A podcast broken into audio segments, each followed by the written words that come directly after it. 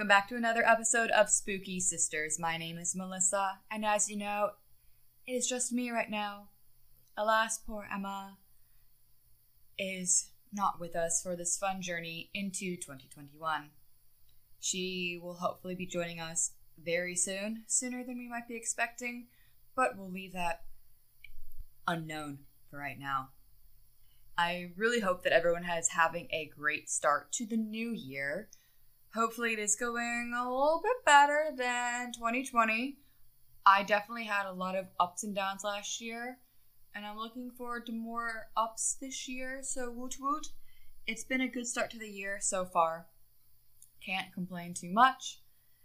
It's it's weird though. Like I have this sense of like almost anxiety over me because I have a couple like changes coming up, especially with Emma leaving and really starting her life and I'm I'm an empty nester in a sort or will be.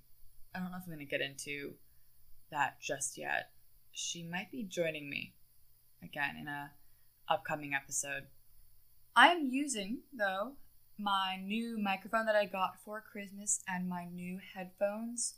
I when I started recording this I was doing playback through my headphones during like while I was talking and it's super weird because it's just a giant echo.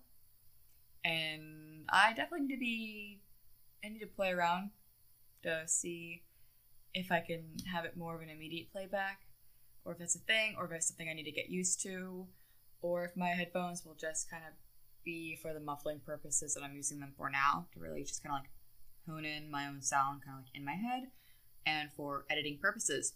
But hopefully, my audio quality is still getting better and it is enhancing your listening experience. I'm really looking forward to a super spooky year. I do have some interesting topics lined up. We're gonna go a little far out there, so hold on to your hats and hold on to your horses or whatever it is that you are using during this journey into the unknown of creepy crap. Because creepy, spooky, scary. It's a very broad topic that can branch out in a lot of different ways, which I really, really like. And I'm really excited about a topic that I have coming up. I don't know if I'm going to share it just yet, but it's definitely going to be a multi episode thing. But on today's episode, which you have been waiting ever so patiently for, and I thank you for that, we're gonna stay true to the ghosties of the world and we're gonna go all the way up to Massachusetts. Beautiful Massachusetts. It's frightfully cold there right now, I'm sure. And, you know, I'm recording this at the very end of January. It's gonna come out. This episode will be airing in February. Hopefully, you are listening to it on February 1st, this coming up Monday, like was forecasted on Wodakoi's Twitch stream recently because he was hyping up the episode because I told him I was working on it, and he was like told his entire stream that yeah, the episode's coming out on this coming out Monday, and I was like, well, no, I really do need to put out the episode, so hopefully he forecasted the future, and I actually have this episode recorded, edited, and posted on Monday. So here's to hoping, and here's to me getting my ass in gear and getting you some quality content. So without further ado, we are gonna go back to my topic at hand, all the way up to Falls River, Massachusetts. Hopefully, you know the story. If you don't, I'm gonna fill you in. It is a gruesome tale that involves a hatchet, two murders, and an unsolved tale. That's right, we are talking about Lizzie Borden and the haunted Lizzie Borden house up in Massachusetts. This is actually a really well known case, and it's kind of an interesting topic for me to choose because it is both haunting, a haunting, and true crime all at the same time. And if you are a listener to the podcast, you know that I do really enjoy listening to true crime.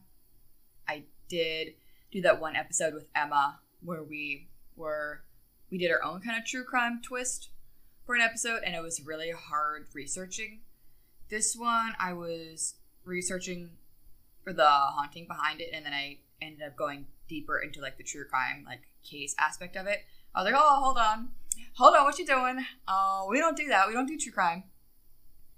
And I went back into the ghost aspects of it. But having the case is important for why the house is haunted to begin with.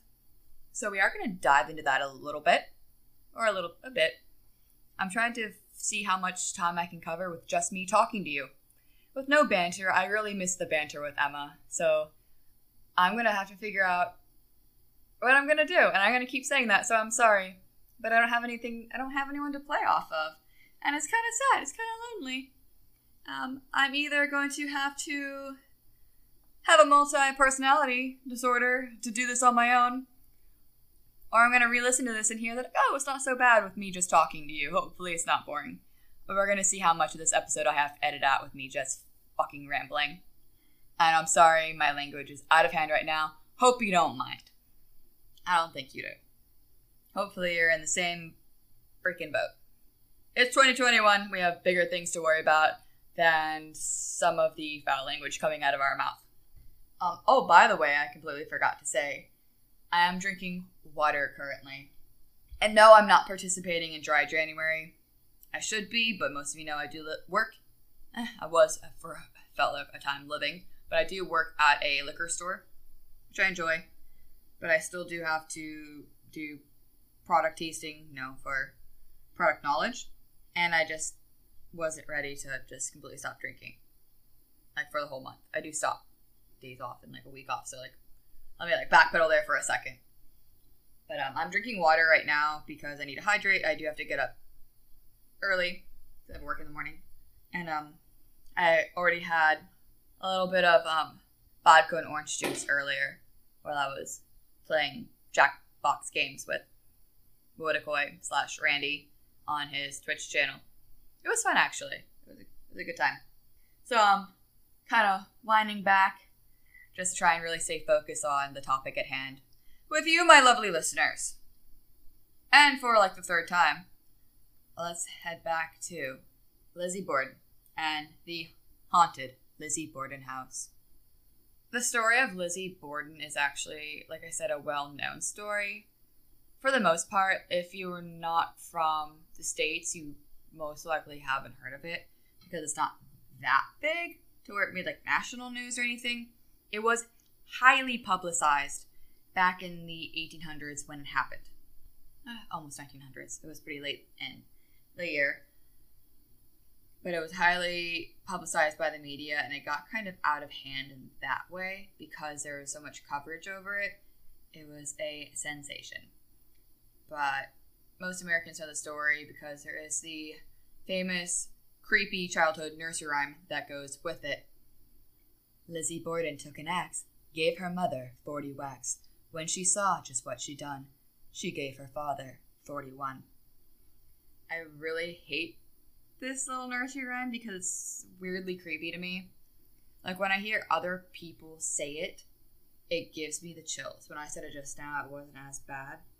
Most maybe it's because like I'm, my voice is kind of muffled right now, which helps, but it's just super super creepy. But this tale is creepy in my opinion because it does now create a haunted house, but the case was never fully solved. While it's highly, highly believed that Lizzie Borden was the killer in this case, it was never proven, and because and she was actually acquitted on the case. She, she was tried in court, so you can't legally say that she killed it. You can't imply it technically even though most people do believe it. Kill who you might be wondering though, because I am jumping all over the place and don't have a clear direction because I tried to write out my script for this and it was just way too it was it was too scripted. So I'm a little out of order. So forgive me. But it is believed that Lizzie Borden killed her father, Andrew Borden, and her stepmother, Abby Borden, in this house in Fall River, Massachusetts, in 1892, on a god awful hot August day. So, a little bit of history about Lizzie. She was born on July 19th of 1860 to parents Andrew Borden and Sarah Borden. Sorry, I almost forgot her name for a second. She has one older sister named Emma Borden, who is nine years her elder, and they spent their life in Fall River, Massachusetts. Lizzie's mother died when she was about three years old, and her father married a woman by the name of Abby Durfee about three years after her mother's death. Abby and Lizzie did not get along very well. Okay, well, Abby didn't get along well with Emma either. She didn't get along with either of the sisters, or the sisters didn't. The sisters didn't get along well with her. So tales tell us. Reports say that Lizzie and Emma Borden never got along well with Abby. They were always concerned that Abby was with their father for his money because he was such a prominent businessman. There's nothing really to back this up except for a bit of information that Andrew had either willed or gifted a substantial amount of money or property to Abby's family while not giving his daughters anything. But this is, you know, the mid to late 1800s, so it's not like super out of the ordinary. That no, the daughters didn't get a whole lot, unfortunately. But back to the case at hand. On August 4th of 1892, Lizzie Borden walks into her house in Fall River, Massachusetts to find her father dead on the couch, his face smashed in, blood everywhere. And she calls to their live in maid at the time by the name of Bridget Sullivan or Maggie Sullivan. And she cries out, Father's dead. Someone has come in and killed him. Which is very weird. She asked Maggie, and I've heard a couple different reports. It says that she asked Maggie to one either go across the street and get a doctor or go across the street and get the neighbor. Um, one report says that the neighbor was a doctor. There's also a report that she was very specific not to go to like certain neighbors because there's a bit of like a prejudice against some of them being Canadian and Irish, basically not English people descent. But it was later discovered, no, that Andrew Borden had had his face hacked in by a hatchet, and they later found Abby's body upstairs in the bedroom. She was face down on the carpet next to the bed, and her face too had been smashed in with a hatchet. And contrary to the nursery rhyme, they were not hit 40 41 times. They were only hit about 20 odd times, like total. I don't remember the exact number, but nowhere close to that, no, 81 blows that the nursery rhyme does like to suggest. So the thing about this case is that Lizzie was immediately suspected. She was prime suspect in the case. She was brought in for questioning. She never seemed very upset, which always threw people off. It was weird because she didn't have any blood on her. Like for the injuries that Abby and Andrew had sustained, there should have been blood spatter all over the murderer. There was nothing on Lizzie. There was also nothing on Bridget Sullivan either, the maid who I mentioned. The thing is, Emma Borden was not home at the time of the murder. She had been visiting friends away.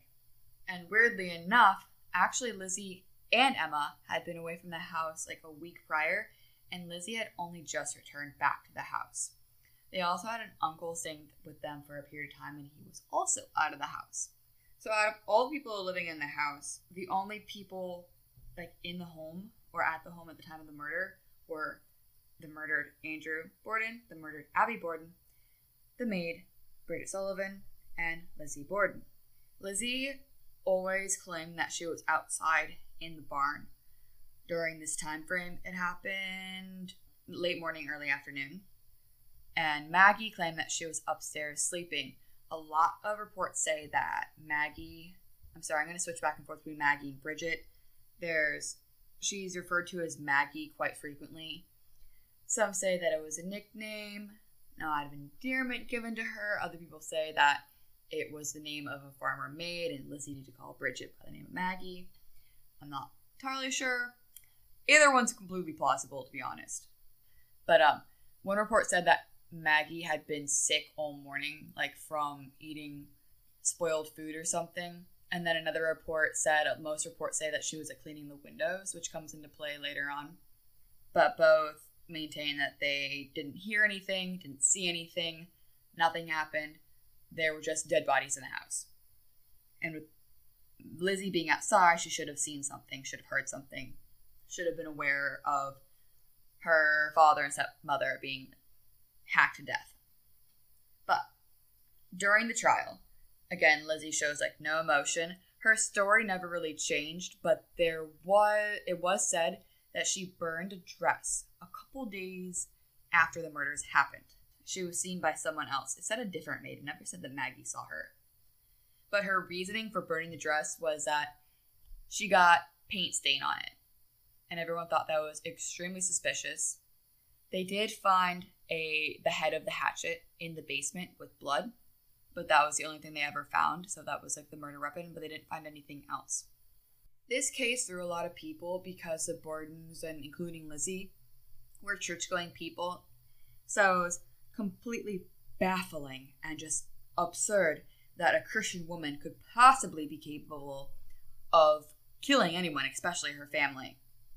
And this case was highly publicized, like I said earlier. Super publicized.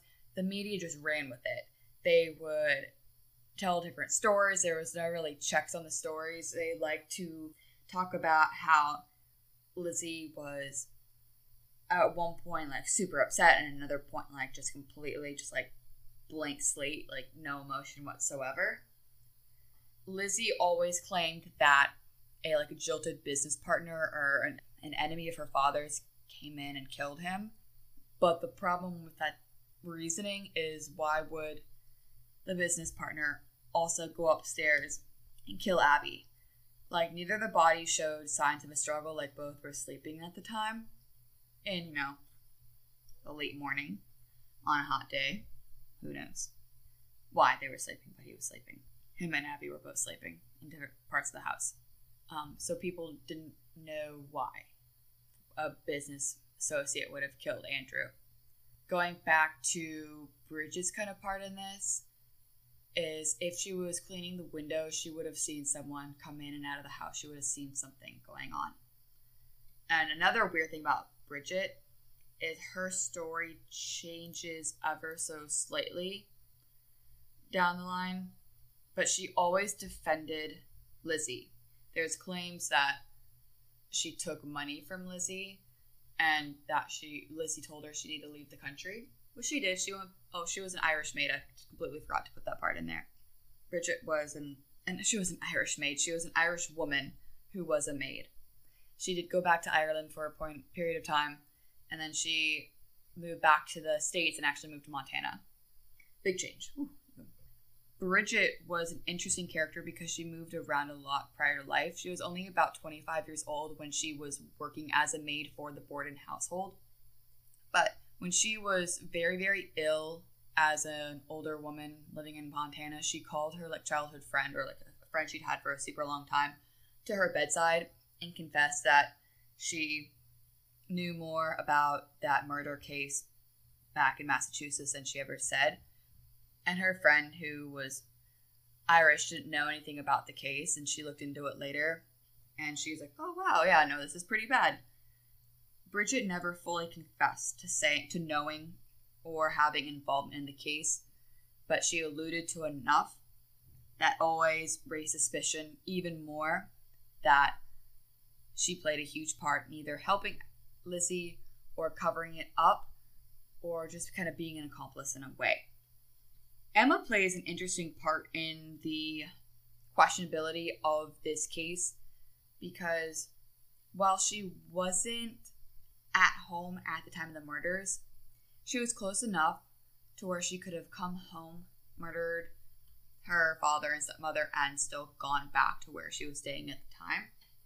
She was never tried but she always defended Lizzie's innocence as well. So you have Lizzie saying she's innocent, you have her sister Emma saying she's innocent, and you have their maid, Bridget Maggie Sullivan, saying that she's innocent. She is tried at court, and she is found not guilty or she's acquitted. So she goes on living her life. Her and Emma actually continue living in the house for a majority of the rest of their grown life. I also forgot to mention that Lizzie Borden was 32 when all this occurred, and Emma Borden was quite a bit older. Neither of them married, but they did kind of have like I don't know if it was a falling out, but they kind of split up years down the line. And as you can imagine, Lizzie wasn't received very well in the town after going through this huge murder trial and then not being found guilty when everyone thought she was. So she was kind of a recluse in a way, and she died at the age of 62. I believe it was 62. She died from pneumonia, and Emma died like two days after her, which I think is kind of sad and creepy all at the same time. So that is a super rough history of the murders. It is still unsolved to this day because you know, you don't have a murderer. People still believe it was Lizzie who did it. Um, I wasn't 100% positive she did it until re researching the case myself. Now, kind of like looking over everything, I'm like, yeah, no, I totally think that she did it. And I think Bridget played a big part in it because there's no way someone could have come into the house killed people, and gotten out without being seen by either one of them in the house. Because there was a good amount of time, like it's, they say there was an hour between when Andrew was killed and when Abby was killed. Again, this was 1892. I'm not sure how good their forensics were with determining the actual time of death or anything, but I don't know. You never know. Sorry. But with that sad tragedy in the house, it is no wonder that it's haunted. I mean, who would have guessed that two gruesome murders would create a haunted house? If I did not say so already, because I have stopped recording and like cut a lot of stuff out prior to even finishing the episode, the Lizzie Borden house is still present today, up and running. It is a beautiful bed and breakfast that has been completely refurbished to recreate what the house would have looked like back during that time frame.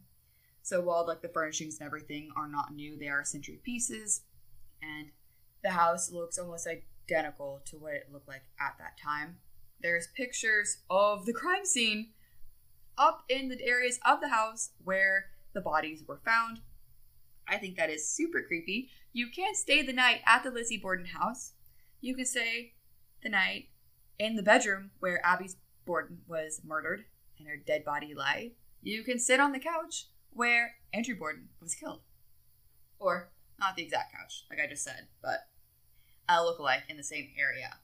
So, the interesting things that happen in the house, because there's definitely paranormal activity. The people who work there claim to see things, people who visit the house claim to see a lot of things or just have experiences. The lights turn on and off on their own all the time the owners of the house would be in one room and they would just watch the wall switch like flicker on and off. No one's touching it, obviously, they're just watching it happen. When there was no one upstairs in the house, um, the staff would hear people walking or they would hear footsteps upstairs. You know, super eerie. The part that I absolutely hate because I absolutely hate them, they creep me out. I really don't like talking about it, especially by myself at night but shadow people have been seen. And maybe at some point when I'm really brave, I'll talk to you about shadow people, but I absolutely hate them. I don't want to go in depth with this because uh, they are not good, they are evil. Um, but they've been seen, especially on the staircase, going down the main hall and walking in other parts of the house. Um, they're just kind of seen all over the house, actually. In the house, the owners and the guests visiting the house have felt people brush up against them there's also um not haunted, but there's ghostly meowing from a cat. There's a ghost cat there. We don't I don't really know why. Oh no no I do know why. Just kidding. The Borden's cat was um he was either strangled or killed with a hatchet like a week prior to the murders. So there was theory that someone was practicing with the cat, which is super super creepy. But a shadow of a woman or even a full apparition can be seen in the basement of the house. A lot of people think that it's Lizzie herself, um, because she actually looks like Lizzie. Voices have been heard around the house, and people just feel things touching them inside the house. The cat's super friendly though. You could feel the cat rub against you. In the bedroom where Abby Borden was found, it's now called the John Morse room. I don't know why. One day when the staff was cleaning the room or going into the room, no one had been in the room actually. It was, was still really clean, like no one had been in there. The staff walked in and there was an indentation of a body like lying, lying like on top of the bed, like so, like someone had laid down, and there was like imprint on the uh, on the bed still, which I think is super creepy. You know, voices and cries are heard all the time in the house. And an older woman with gray hair has been seen walking about the house as well. Now, just kind of going about her day. It is believed that it's Andrew who is super talkative, answers EVP questions all the time. He loves talking to people. Oh, there was um, an EVP that was caught on recording where on an episode of Ghost Lab, the investigators asked a question Did Lizzie kill you for your money? And a male voice answered, You got that right. Um, so people obviously believe that's Andrew Borden talking. People have taken pictures and there's like shadowy forms in the pictures after they're developed. It's weird. It's just a super active house. I would be really interested in going to the house. I don't want to stay overnight. I don't want to stay overnight at any haunted house at this point. Just because when it comes to me and my sleep, I really like my privacy. And I privacy does not even do the word justice. Like when I'm in a vulnerable state, like I do not want to be messed with whatsoever. If I'm sleeping, if I'm naked, if I'm upset, like do not mess with me, please. I'm like actually like sitting with my back against the wall, like looking out into my living room right now, and I'm home alone, and my apartment, for me being by myself, is kind of big, so like there's like a, a ever so slight of a hallway that I can't see down right now, so that's like kind of creeping me out while talking about all this because I have not had to do it alone yet. Uh, so super creepy, but I wouldn't stay overnight somewhere because I wouldn't be able to fall asleep. All I would, I would just imagine feeling things, hearing things. Like I feel things by myself already. Like an, bit, uh, no ghost whatsoever. Like I, uh, I feel like sometimes like there's a bug crawling on me and there's no bug there because I've looked. Trust me. So ooh, that would not be able to handle staying in a haunted house overnight. But I would definitely would go to this house. I w- would be really creeped out by the crime scene photos because I've never seen any in real life. Like I've seen them on the computer before, and I've seen them on BuzzFeed Unsolved's cover of the Lizzie Borden house as well because they do stay overnight. Um, actually, that was a good episode if you want to check it out. They cover things really well, and they have like the nice diagram of the house and where people were inside the house. So it's a nice visual that I don't have with my you know, disembodied voice coming at you from your podcast app, speakers, what have you. The house setup is really weird because, or so I'm, so I've read and heard, because you can't like, there's nowhere to really hide in the house. Like, you almost have to like walk through the different rooms to get to a different to another room. There's no hallway. There's no sneaking around. So I'm interested in seeing the house layout, and I think it'd be really interesting to have an EVP. It's just the murders always give it kind of like that really like dark and eerie way about it. I mean, there's no way to get around it. When something bad happened in a place and those energies are caught there, I don't know how it can't be haunted. I don't know why they stay. I've said that numerous times on the podcast. I don't know why spirits stay. And I don't know why Lizzie would be seen there because she didn't die there. I don't know why she would go back to the place where she supposedly killed people, unless she didn't kill them. You never know and we will never know because there, there wasn't any hard evidence collected either. That was a problem. Also, back during this time, which I forgot to mention, they weren't very good about like you know locking down the crime scene, so people were coming and going, and it was just any any possible evidence that was there was just completely destroyed. So it's not like they can go back and relook at DNA or anything that was missed at this point. Like, nah, this case is never going to be solved. The murders of Andrew Borden and Abby Borden will never be solved. We will never know who did it, and it'll forever be a mystery. And the house will forever be haunted, and will forever, I don't know about forever, but will continue to be a popular tourist destination. So if you were ever in Fall River, Massachusetts, check it out. It's supposed to be a really great tour, a really great place to visit, and I definitely want to go there at some point. I know Emma would definitely be down to join me. I think Sarah would want to go too. But that pretty much wraps up the case of Lizzie Borden and the hauntings of the Lizzie Borden house. It's very different doing this podcast without Emma, and recording it just now kind of like makes me realize that I definitely probably need to get a new platform or kind of rebrand what's going on here. It's hard. It's hard. I miss her. I was having like the banter with somebody and laughing. But we're gonna keep chugging along. We're gonna figure this out.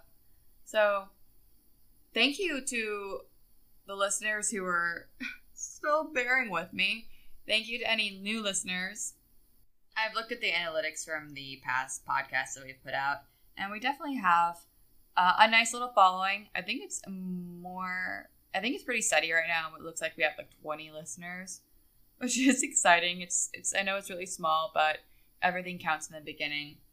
So just a nice little shout out to everyone listening in the United States, India, the United Kingdom, Canada, Germany, France, Ireland, the Philippines, Spain, the Netherlands, Thailand, Mexico, and Australia. Uh, Australia's a new one. I hadn't seen that one yet. It's a very small percentage. Uh, most of them are. But thank you for listening. I appreciate you more than you can possibly know, and I hope you stick around. And again, keep following the Instagram if you are. It's Spooky Sisters Podcast. I do more so will be updating that more frequently, but that is the best place to find updates about the podcast. I still plan on having regular uploads on Mondays. If that changes again, that will be on Instagram. And I'm really excited to be back. Gonna try and get back in the swing of things. It's a new year.